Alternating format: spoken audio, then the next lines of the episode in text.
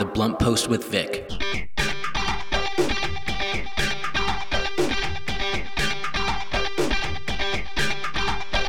Good morning, happy Monday, and welcome to The Blunt Post with Vic.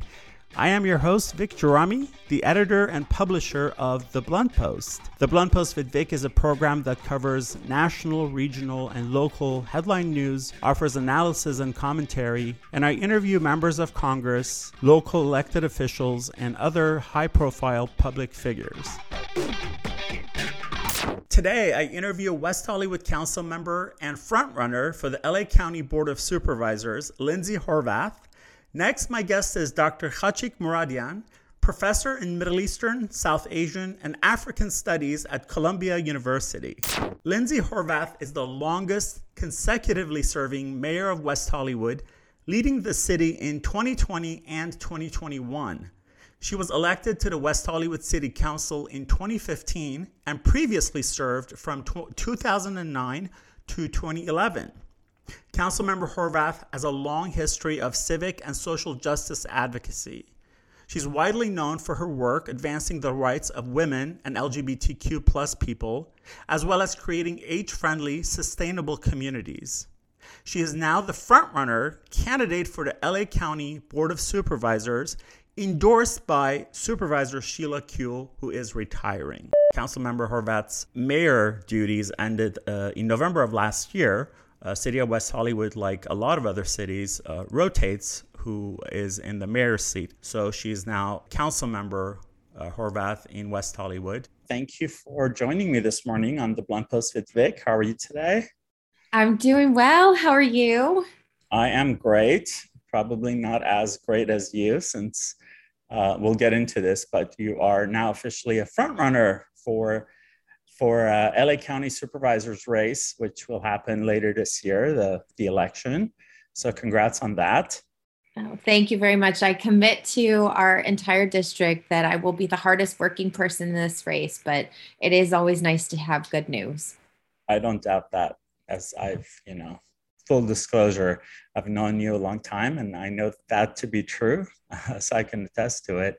Um, you know, I, I want to go back and sort of ask you about, um, and this is just curiosity, with so much is happening, I feel like, well, it's something we can, we've said for, for the longest time that there's a lot of uncertainty in the air, there's a lot of transitioning you know transitional period happening with uh, covid is gets you know bad and you know a little bit lighter and then it gets bad again and all of that. But not just that just politically also we're going through so many different things. It's hard to really assess where we are.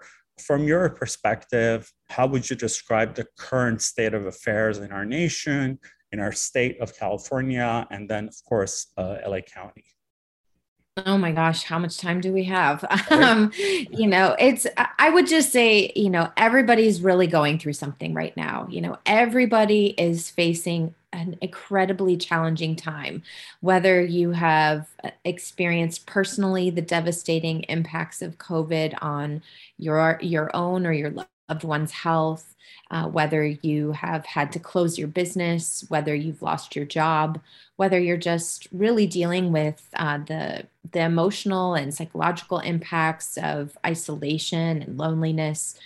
everyone is really going through something right now, and I think that's nationally. I think that's right here at home, and so what we see, you know, at, at, out in the world in terms of politics uh, you know, people want change, but they also just want to know that things are going to get better. They want to have hope.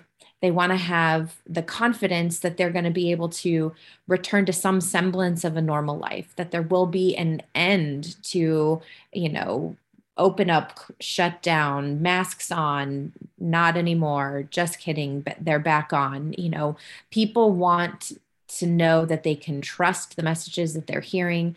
They want to just live a normal life, be able to take care of themselves and their families.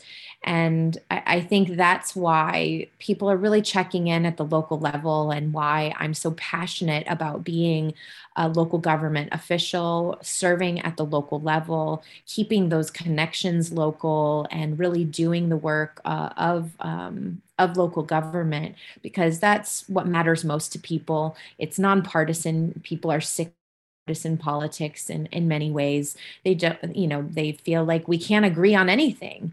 And so um, local local government is a place where maybe we can start bringing people together, where we can, you know, just reach out to our neighbor again, take care of, you know, yes, our own backyard and make sure that we're taking care of ourselves. Yeah, well said. Absolutely. Uh, speaking of local governments, uh, you are the long- longest consecutively serving mayor of West Hollywood.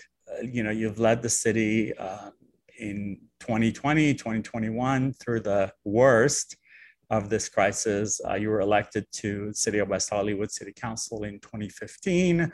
Uh, and previously, uh, you had served from 2009 to 2011. What has your experience been uh, serving in a city that to some may seem small? But it's a very pivotal city you know nationally. A lot of people look at west hollywood. It's a trendsetter. It is a, a trailblazer in so many ways than one. What have these last what 15 16 17 years looked like yeah, it's amazing to think how many years I've already been in office and uh, the experience that comes with it. And yet, uh, to be under 40 and um, i think i come with that right balance of you know a lot of experience seeing what uh, what can happen when you do things right in a city and also um, hopefully translating that to a level that has broader impact for people uh, throughout los angeles county um, uh, you know, West Hollywood has uh, had a national and international spotlight on it for so many reasons. Yes, people know us uh, for uh, the ways that we have always been committed to protecting and fighting for our LGBTQ plus community.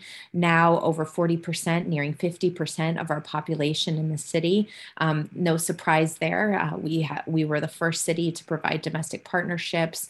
We were at the forefront of the AIDS and HIV crisis. We took care of people. It's just who we've always been. Um, even now, we see LA County talking about how they balance ha- having both social services while also making sure they sufficiently invest in public safety. That's something we've always done as a community. We have always supported our social safety net while also taking care of community safety, making sure people feel safe in their community, especially um, as a community that has LGBT people, that has older adults, that has a high Jewish population and concentration. We know that hate crimes have ticked up and that um, uh, people are feeling unsafe uh, for those reasons. And so, as a as a community, we have consistently fought back on these issues. We've fought to protect people, and we'll continue to do as a city and and i believe that's really what the region is also looking for you know we've been at the forefront progressive policies, but they're just practical solutions to the the experiences that people are facing in their lives. In our community, we're over 80% renters, so it's no surprise that we have been at the forefront of renters protections and uh, thinking like renters in our community to to think about how we make sure people who are living their entire life as renters, not just sort of that transitional stage that many people think about in their early life. Um, many we have many lifelong renters in our city, and so making sure they have a good quality of life, that they live in buildings that are sustainable and retrofitted, and um, able to uh, be places where they can safely age in place. Um, you know, those those are things that we're thinking about in terms of our existing housing stock as we look squarely in the face a house housing crisis and you know uh, a homelessness crisis. We don't want anybody slipping into homelessness. We we fight against that. And in fact um, year after year we have had success getting people off the streets and into housing services or both in our community um, to the tune of 80% success rate year after year. So we know firsthand what the issues are that people have faced and are facing. We have taken them head on. We have learned how to be successful, use our resources wisely. We also have, you know, even through the pandemic, a AAA bond rating and have been very um, fiscally responsible with taxpayer dollars providing you know more green space and expanding our local parks um, you know doing all the things that people expect a, a local government to do for them. Um, but being in a city that is also national spotlight for all of the good reasons that we have been um, it, it's it's an amazing place. I, I feel it's been the the gift of a lifetime to be able to be of service to my community. And um, and and I've really been honored uh, to have that opportunity. I agree. I think the word I, I think about or I thought about when you were talking is audacious in a good way. West Hollywood has been audacious when other cities have been very uh, timid and wanted to see what's going to happen with the trailblazer. But West Hollywood has really put itself out there, whether it was banning the sale of fur or one time plastic use and such. And I have to say this for those listening uh, in 2003, West Hollywood doesn't have a significant Armenian American community. It didn't in 2003, and it still doesn't. However, City of West Hollywood recognized the Armenian genocide in 2003. And uh, you have marched with us uh, during the com- uh, commemoration of the Armenian genocide on April 24th. And it was through your co sponsorship with uh, Council Member Sepi Shyne earlier last year that the city of West Hollywood officially and formally recognized the independent of Artsakh. So there are so many things that make West Hollywood a very unique city in a really, really good way. So I'm very grateful for that. I want to go into your sort of next, you know, what, you know, the LA County Board of Supervisors, which is you're a candidate for it, you're a front runner, and it's going to happen later this year during the election a lot of people don't know how powerful this body is and uh, the kind of budget they have, the, the kind of immense responsibility they have. In some ways, they are more powerful than our uh, state senators and assembly members of due to the many areas that they have to oversee, etc. And uh, you are essentially running for uh, the seat of the beloved Supervisor Sheila Kuehl, who also has endorsed you already for for that. So that's a that's a great treat. Why, you know, you are, you know, very young, you've been very successful already. So why LA County supervisors as the next step in your public service? Well, I think that we are facing a very urgent moment in LA County. Uh, as I as I mentioned, people are looking squarely in the face in their own communities the devastating impact of homelessness and the affordable housing crisis and housing crisis overall. Um, they're looking at you know how do we keep our communities safe and um, have a good quality of life while we see you know costs and the, the cost of living rising. Um, we've taxed ourselves to improve things like our transportation infrastructure, but haven't always seen the results of that in our own neighborhoods and with uh, the effects of COVID 19 uh, shutting down businesses and putting people out of work, people are looking at how am I going to get my business back open and running? How am I going to get uh, back to a job that affords myself and my family a good quality of life. Um, these are the things that I faced as a council member, that I faced as a mayor during during COVID, um, and um, and you know we were recognized during my tenure of leadership as being the most business friendly city in the county for the work that we did to support our businesses, while also raising the minimum wage and implementing worker protections and safe working conditions for people who are on the front lines doing doing work in the face of great risk. Um, these things do not need to be mutually exclusive. You can do both. You can do it both successfully and do them well uh, and serve all of all of the constituents of our community because I believe that recovery uh, must include everyone. And so uh, while I didn't know that LA County Board of Supervisors was going to be in my future, I think facing this moment and being asked by so many people who are now part of my very strong and diverse coalition of support um, to re- seriously consider getting in this race. It started with questions and nudging. And after several months of saying no, um, people got a little louder and a little sterner with me. And, you know, the truth is, um, I really appreciate it because I see how people want the experience of a local leader um, at the county board. We have a tremendous amount of experience and talent on the board already. Um, but what we really need is a local perspective, somebody who um, has done you know years of work in community is connected at the local level with local leaders and groups and constituencies throughout the county you know and represents a diverse coalition of people that's reflective of the district. And so um, you know i look at the people who are counting on me and calling on me to run for this office. Um, i feel a sense of responsibility but i also am very excited about this moment and all that it presents us. Um, many people really don't know just how impactful la county County is on their daily life. But, you know, uh, LA County is over 10, 10 million people, 88 cities.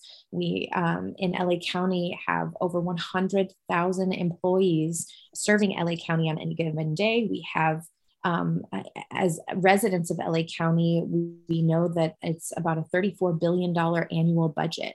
That's so many opportunities and a lot of power to invest in creating meaningful change in things that touch everybody's lives from homelessness and housing, mental health, public safety, um, you know, our criminal justice system, uh, foster care, you name it. Our entire social safety net is really wrapped up in the work of the county. So I'm eager to take the experience I have, plus the energy, perspective, and just really problem solving uh, and bringing people together uh, record that I have um, to bear for, for the residents of LA County.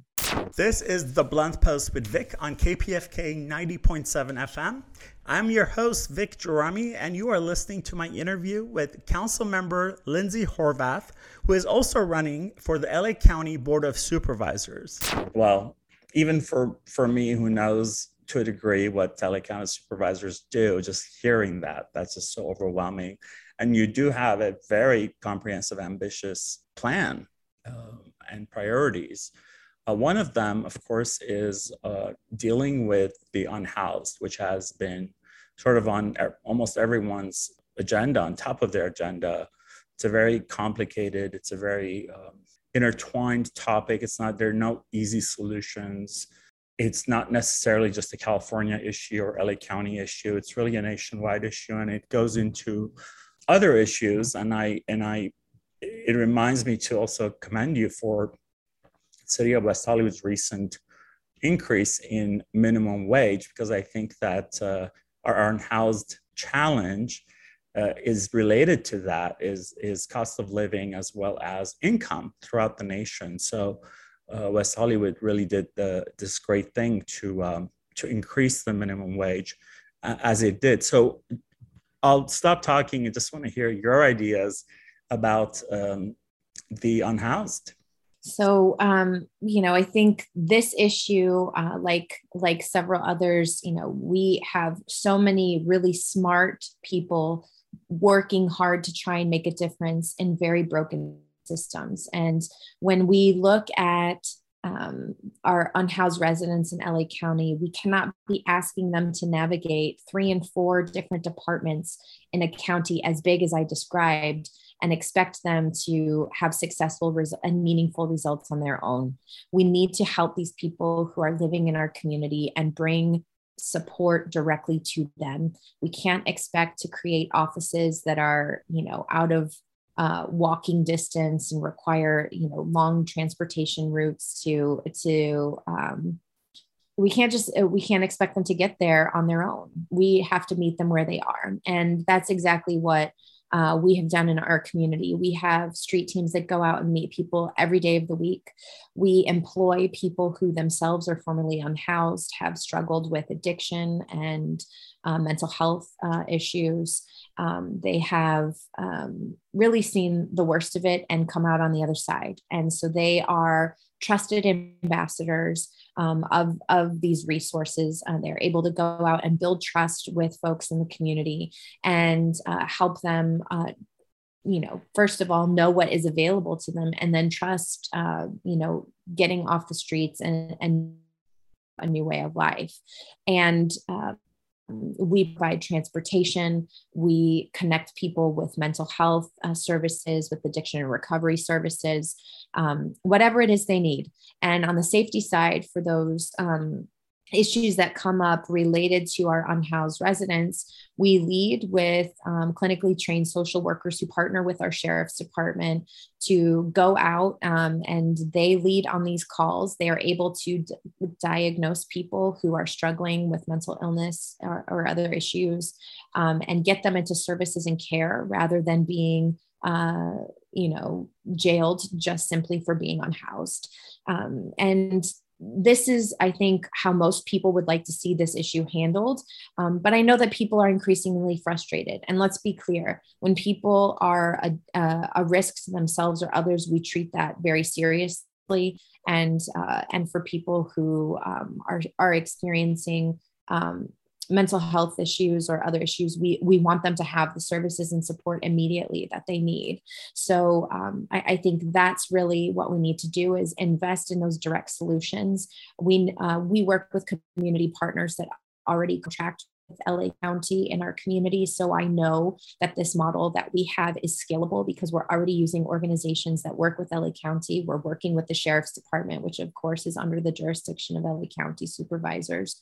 Um, and we also um, need to build out our Department of Mental Health and the supportive services that will actually provide the resources and support that people need. We need to build housing, all kinds, uh, but especially housing that is affordable for people. Um, but we also know that there are housing options that people uh, that already exist that we can get people into um, with a little bit of creativity, ingenuity, and just willingness to, to do something different. And you know whether it's converting um, an an old hospital or an old motel into a, a livable uh, uh, place where people can get off the streets and, and, and maybe even be provided services to. We have facilities throughout the district and throughout the county that already are built with a little bit of investment, not from the ground up, but just a little bit of investment and love can become places where people can get off the streets and safely receive those services. I've spoken with local elected officials who have endorsed me, who are supporting my campaign, who are interested in working with me because we've seen it firsthand at the local level having to solve these problems problems. It's not enough to just say oh here's here's money you know that we can't just throw money at this problem. We need to be strategic we need to be thoughtful and we need to be intentional and where that money is spent and how it's spent. And that's the experience that i'm able to bring to bear um, that differenti- differentiates me from my opponents in this race, but I think is really the kind of practical problem solving that people are looking for. Yeah, absolutely. Long term, as you said. Thanks for that. This is the Blunt Post with Vic on KPFK 90.7 FM. I'm your host, Vic Gerami, and you are listening to my interview with Council Member Lindsey Horvath, who is also running for the LA County Board of Supervisors. I'm going to skip one question for the sake of time, but I do want to ask okay. you this because, uh, you know, as long as I've known you, you have an exceptional record. Uh, people admire you for not uh, on top of being, uh, you know, an elected official and policymaker, but you have uh, an exceptional record in uh, social justice and equality and fighting for uh, the disadvantaged. Going into the LA County Board of Supervisors, do you think you can sort of have that kind of intensity there too? We have to. It's not optional. We must center the people who are most marginalized, who are often forgotten about, and we must put them at the center of our work. That is how we make sure that government serves everyone.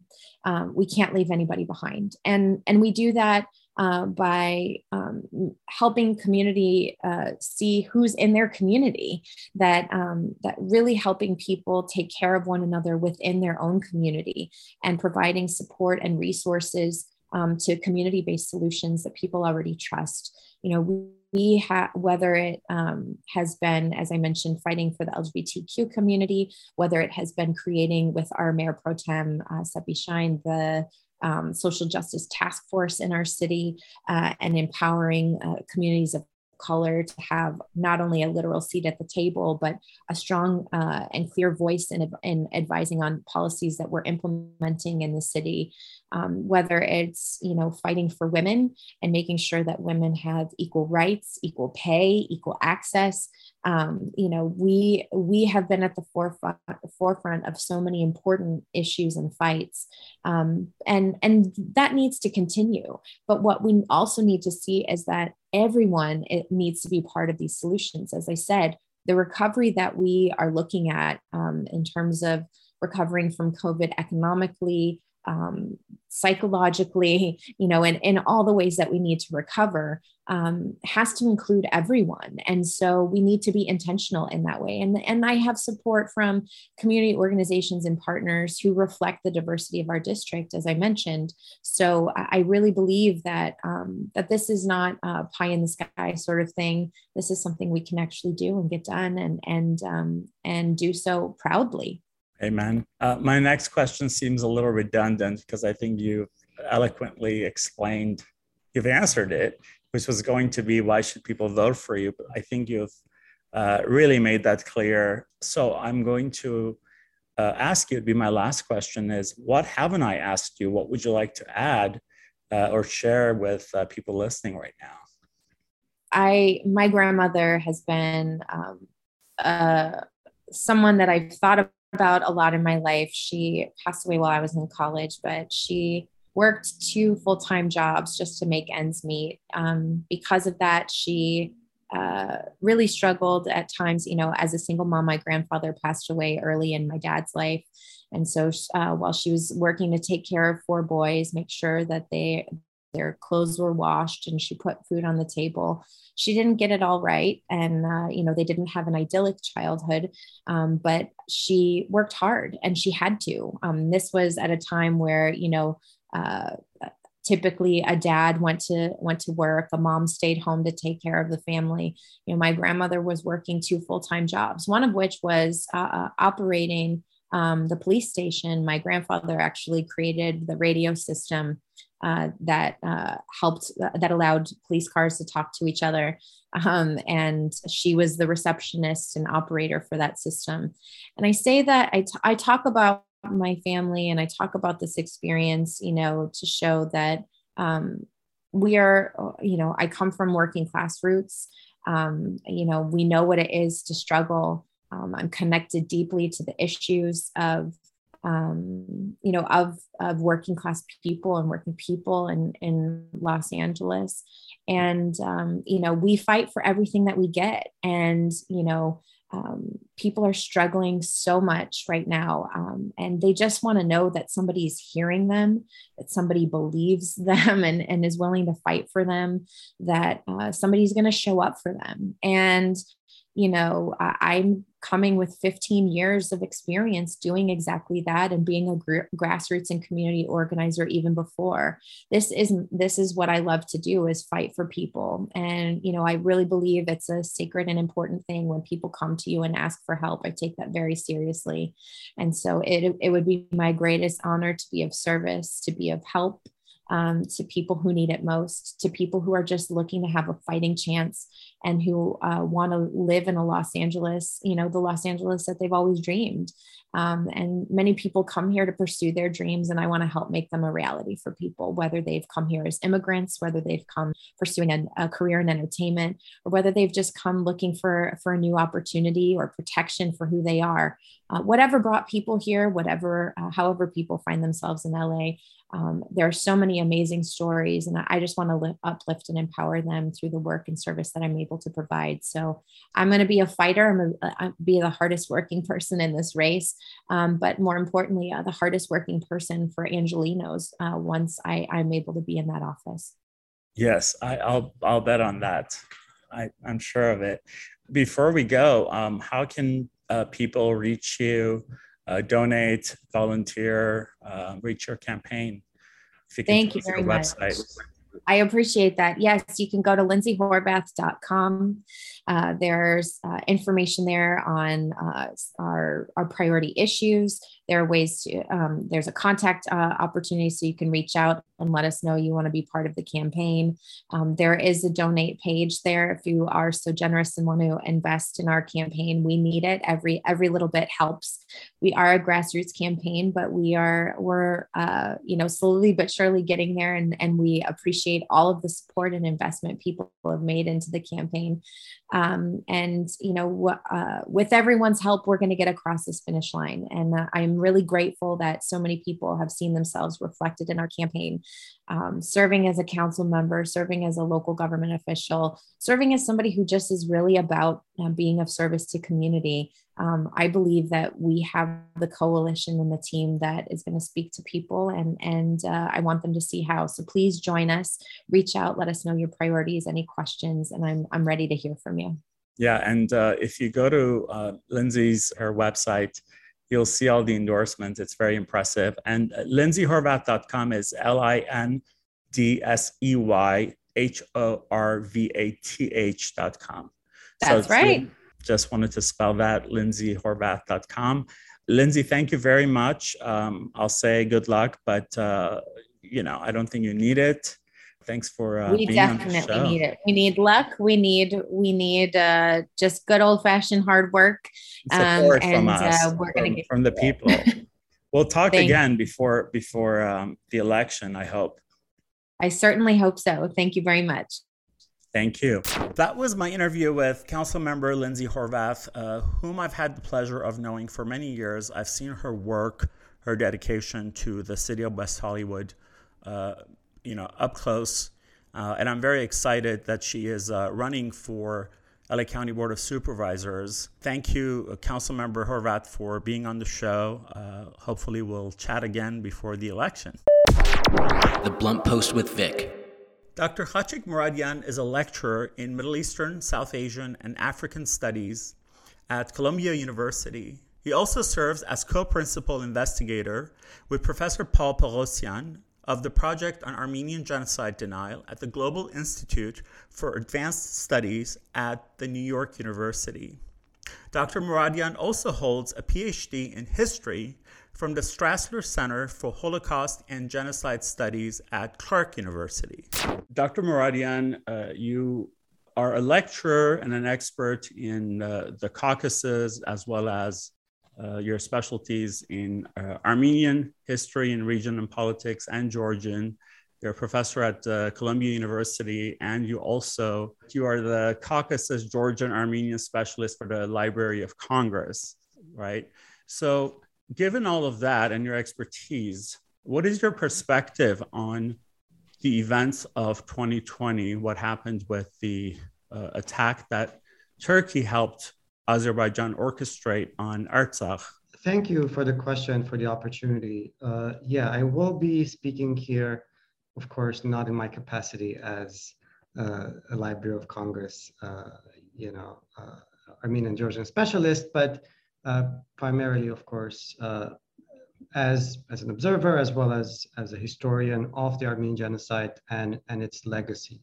So in many ways, you will see me conjuring up uh, bringing uh, examples or, or citing uh, the historical record as I try to highlight a few aspects of what happened. And perhaps a, a, a, good place to start would be one of the most poignant images from the aftermath of the Artsakh War was one that depicted a small house mounted on a truck driving away. It was an AP photograph and the caption read something like Armenian family drives a truck uh, loaded uh, with a small house or something of, of that sort. This was in, in November 2020. In many ways, I felt that the photograph captured the affliction of a nation uh, that sees displacement, exile as a permanent staple of, of its historic trajectory.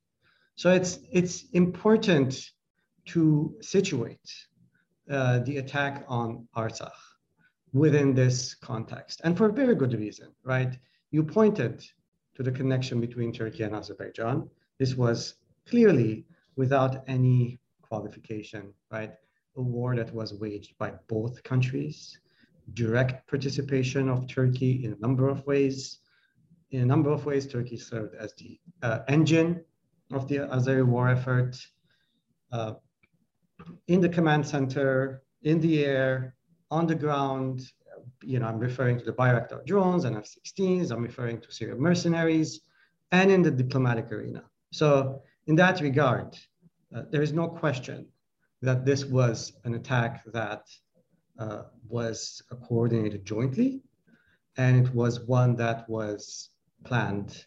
And uh, this brings me to the timing as well. Uh, you know, the, the, COVID pandemic actually was an important uh, element here as well, because one of the things that happened is that, uh, you know, the pandemic was used as a cover at a time when the world was busy fighting the pandemic. And in fact, at a time when the UN had called for a ceasefire, a global ceasefire, right? You have Azerbaijan launching this war on, on Artsakh. And uh, so also from the Armenian perspective, it's important to note that in many ways, uh, it should not come as a surprise that when this war was launched with direct Turkish support, this was seen by many Armenians as a war of extermination. And its, its aftermath has been a traumatic ordeal, this kind of frantic scramble for answers and accountability, anxiety uh, about an uncertain future for Armenia, and of course, in particular for Artsakh. So in many uh, regards, this, this war is a turning point in the Caucasus, both from the perspective of uh, the relations between the countries in the region, from the perspective of uh, appending, right, uh, many principles and notions around which there is a certain sense of international acceptance and agreement, and in terms of their direct threats against the Armenian people. That is impossible to see and explore and think about without looking at the longer historical context of violence, destruction, cultural annihilation. This is the Blunt Post with Vic on KPFK 90.7 FM. I am your host, Vic Gerami, and you are listening to my interview with Dr. Khatchig Mouradian, who is a lecturer at Columbia University. Uh, it's interesting. You you brought up something that uh, leads me. I would be remiss if I didn't ask you this question. You talked about extermination and how uh, Armenians saw this as another attempt at extermination and such. Do you think this was an attempt at what would what would be called a genocide or considered a genocide? So in, I, I look at this from the following perspective, right? The, the intention of uh, the Azeri authorities was the ethnic cleansing of Artsakh. It's very clear. It, the intention was to clear that territory of its indigenous Armenian population. Isn't that and genocide? I do see this as a long, uh, as part of a long policy of attacking the Armenian uh, communities, Armenian culture, and heritage that would have been impossible in a context where you do not have Armenian genocide denial, which is a continuation of the Armenian genocide, right? If you think about it, it is unfathomable for a Turkey that had it recognized the Armenian genocide and confronted it and made reparations, it would have been unfathomable for it to play the kind of role that it has played during this conflict, during this war. So in many ways, uh, this is very much uh, falls, this very much falls under the long shadow cast by genocide. Absolutely no doubt about that. But was this particular attack in its scope, uh, uh, you know, term genocide? I would hesitate to use that term for, for it. But it uh, fully falls under, uh, you know, that, that, as I said, that long shadow cast by genocide and the, the policy of erasure of Armenian cultural heritage itself is part of the ongoing cultural genocide uh, that uh, has been a staple of you know, Turkish uh, policy, uh, whether it's destruction or neglect over the past century. And it has also been a staple of, unfortunately, Azerbaijani policy over the past decades. Thank you for that. So now let's go to, you did mention COVID 19 as being a, a very significant reason why uh, there was so much chaos happening in the world, and the this attack didn't get the attention that it deserved. However, when you look at uh, agencies and organizations worldwide uh, whose job it is to look at it, no matter what's happening, uh, aside from the obvious, why do you think there was such a deafening silence from uh, United Nations, European Union, Council of Europe, OSCE, uh, you know, CSTO, and others? Uh, thank you for the question. You know, one of the things that, again, from the perspective of Armenians, uh, many of us watching this, following this every day, was, as you mentioned, this deafening silence, right? And in many ways, uh, it's it's important to note a couple of elements here. Uh, one of the unfortunate, and many of these elements, in fact, uh, are not new and were not new as the war was happening. These, this is the product of a particular kind of language, of two-sidism. This is a product of a kind of discourse that continually asks both sides to be measured, to remain, you know, to be, uh, to not resort to violence, to not attack civilians. This kind of two-sidedism was very much a staple of the language used in uh, the region for over the past decades. And it is typically part of the language that is used in a context where you have negotiations and there's this effort by many bodies to essentially not upset one side or the other. But ultimately, it, uh, it, it failed once again. That discourse actually led to yet another failure in, in, a, in timely uh, you know, humanitarian ceasefires, in attempts to put an end to the fighting and the, the, the, the horrendous loss of life. And in many ways, I think uh, much of, the, of what we saw in terms of silence and two-sidedism, in fact, was precipitated by the decades that preceded that. But ultimately, one of the points that I would like to emphasize here is the following. This is, and, and this is, in fact, th this has always been, been, been, true, unfortunately, over the past uh, decades. Uh, having the kind of uh, reliance, putting our, uh, you know, hopes on, you know, some kind of external power and force to actually come in and sweep in and, and, and salvage a particular situation, right, is, is one that I do not personally believe in. I think that it's important at its best, at their best, uh, at our best, we have, uh, as Armenians, stood up whenever we are confronted by major challenges and taken action and taken responsibility for our actions just think about the Armenian genocide and its immediate aftermath, right?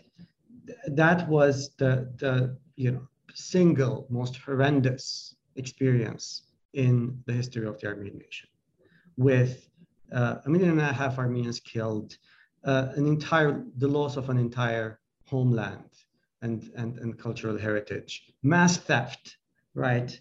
And then just a few years after that, right, you have an Armenian Republic being born. You have Armenian communities rebuilding and reconstituting themselves around the world. And then you have the, you know, the thriving uh, reality of, uh, you know, globally of, of Armenian life today. So in many ways, I think that is testament first and foremost to that kind of resilience, to that kind of uh, you know, against all odds. And no matter how much there is intervention there is or not, uh, that the resilience and the willingness of Armenians to stand back on their feet. And that is how I see this. You know, one of the, in the darkest moments of the Armenian genocide, and in the darkest corners of the Armenian genocide, which is Deir ez-Zor, and, and this is the area that I study in my work, right? You have Armenians organizing on their own. This is a place where missionaries cannot access, diplomats cannot access, and Armenians are left to their own uh, you know, devices and, and they're being massacred. Even in circumstances such as that, completely abandoned by the world, right? Armenians managed, some Armenians at least, to survive and then ultimately to rebuild. And I do see this as, uh, as, as a good uh, source of inspiration uh, moving ahead in many ways, when we look at uh, the past couple of years, there is no question again that it is since the Armenian genocide, perhaps the greatest uh, you know horror that befell the Armenian nation in terms of you know, uh, I'm not just talking about loss of land, I'm talking about loss of life and culture and the trauma of the past couple years and, uh, and, and the scars that it has left uh, on Armenians around the globe. And of course, immediately on the Armenians of Artsakh and Armenia. And ultimately, I try to look at that situation from, from this kind of perspective, where I know that it was not the first time that we were left alone and it was, it's not going to be the first time. When we stand back up and try to define in our own terms a different kind of future for our people. I like that self reliance, independence, yes. And uh, yeah, it's a really good positive uh, message. This is the Blunt Post with Vic on KPFK 90.7 FM. I am your host, Vic Gerami, and you are listening to my interview with Dr. Khatchig Mouradian, who is a lecturer at Columbia University. So let's go to, with everything and being in flux, sort of in turmoil and a little bit of chaos, what, what do you think is the end game for Azerbaijan and Turkey as we are now? you know, there, uh, Azerbaijan's and Turkey's policy is, and we don't really need to speculate much because they, you know, it's it's very clearly articulated in statements by the Turkish government, in statements by the uh, by the government of Azerbaijan. It's clearly articulated as, you know, these are, you know, they're engaged in attempts to gain maximum concessions from Armenia in a time where Armenia is at a particularly vulnerable situation. This is the context of the constant refrain about a corridor connecting Turkey uh, uh, with uh, connecting, sorry, Nakhichevan with uh, uh, Azerbaijan proper. Uh, it's part of the constant discourse around different kinds of preconditions that are being advanced, put forth in the context of a conversation around Armenian Turkish normalization. And in many ways, uh, the, uh, the idea is, again, you know, to uh, have an Armenia that essentially is at its weakest and keep it in that situation for as long as possible in order to enshrine a number of major uh, uh, transformations in the region. One being the status of Artsakh, right?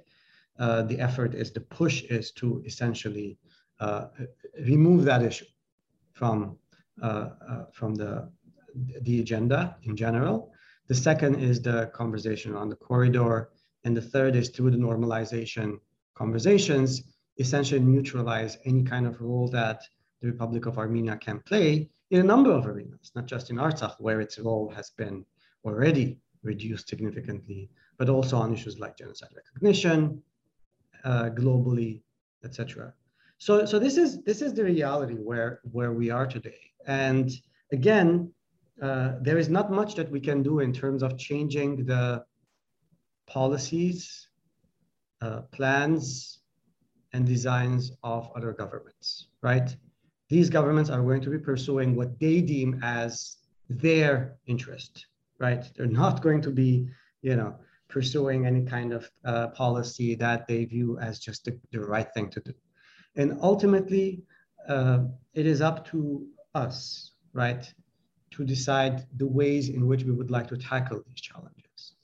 Uh, in a situation where, again, we are in a place that's extremely vulnerable, uh, immediately having come out of, just having come out of uh, war and defeat, uh, at a time when the government in Armenia is weak at a time when uh, there is there you know there are uh, you know within Armenia domestic politics is not at its best the opposition is weak as well and and in many ways uh, the onus is on us to figure to think about uh, what is the next chapter that we are we want to imagine and we want to see happen and, uh, in many ways I I feel that uh, it has been a curse of, uh, you know, on, on the Armenian nation to always try to see itself, try to find itself, to struggle to find ways of coming out of that long shadow of the genocide.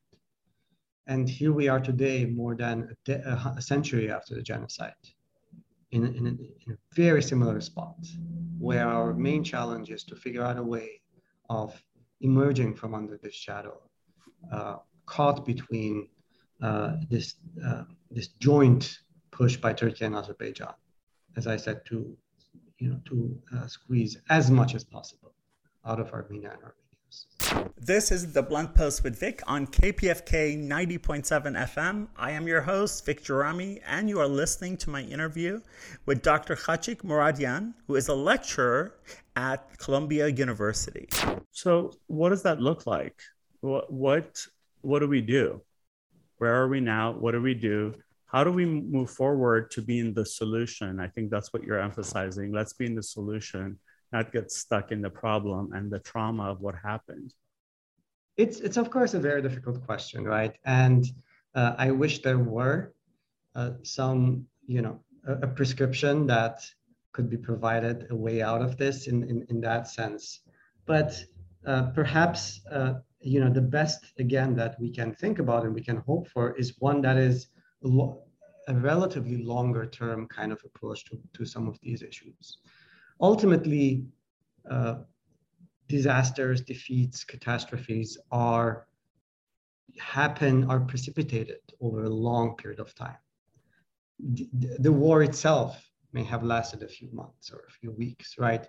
But uh, it was a long time in the making. This was a war that was being uh, essentially prepared for by Azerbaijan since the first day following the ceasefire and its defeat, right? This was a war that has been, uh, you know, is, has been in the works and uh, Turkish assistance and support to Azerbaijan has been in the works again since then. The blockading and uh, closing of the Armenian border, uh, the, the rhetoric that's coming out of Ankara, etc., over the past several decades is very much testament to this, right? So much of this, the problems have been precipitated over a long period of time. And there's no way that the solution is going to be something that's going to happen over a short period of time. But ultimately, I think uh, the realization that our actions with every moment and second, right, is actually either helping support or uh, is a lost opportunity we're either in, in our actions helping support a peaceful, strong resolution and self-determination for the Armenian people of Artsakh, or we're missing an opportunity. The moment we realize that, right, uh, I believe that is the beginning of this kind of long journey into a different kind of future. I think ultimately we are, we uh, over and over again, we find ourselves in a place where we suddenly are complacent, right? It's there, it's always going to be there, and we put our guard down.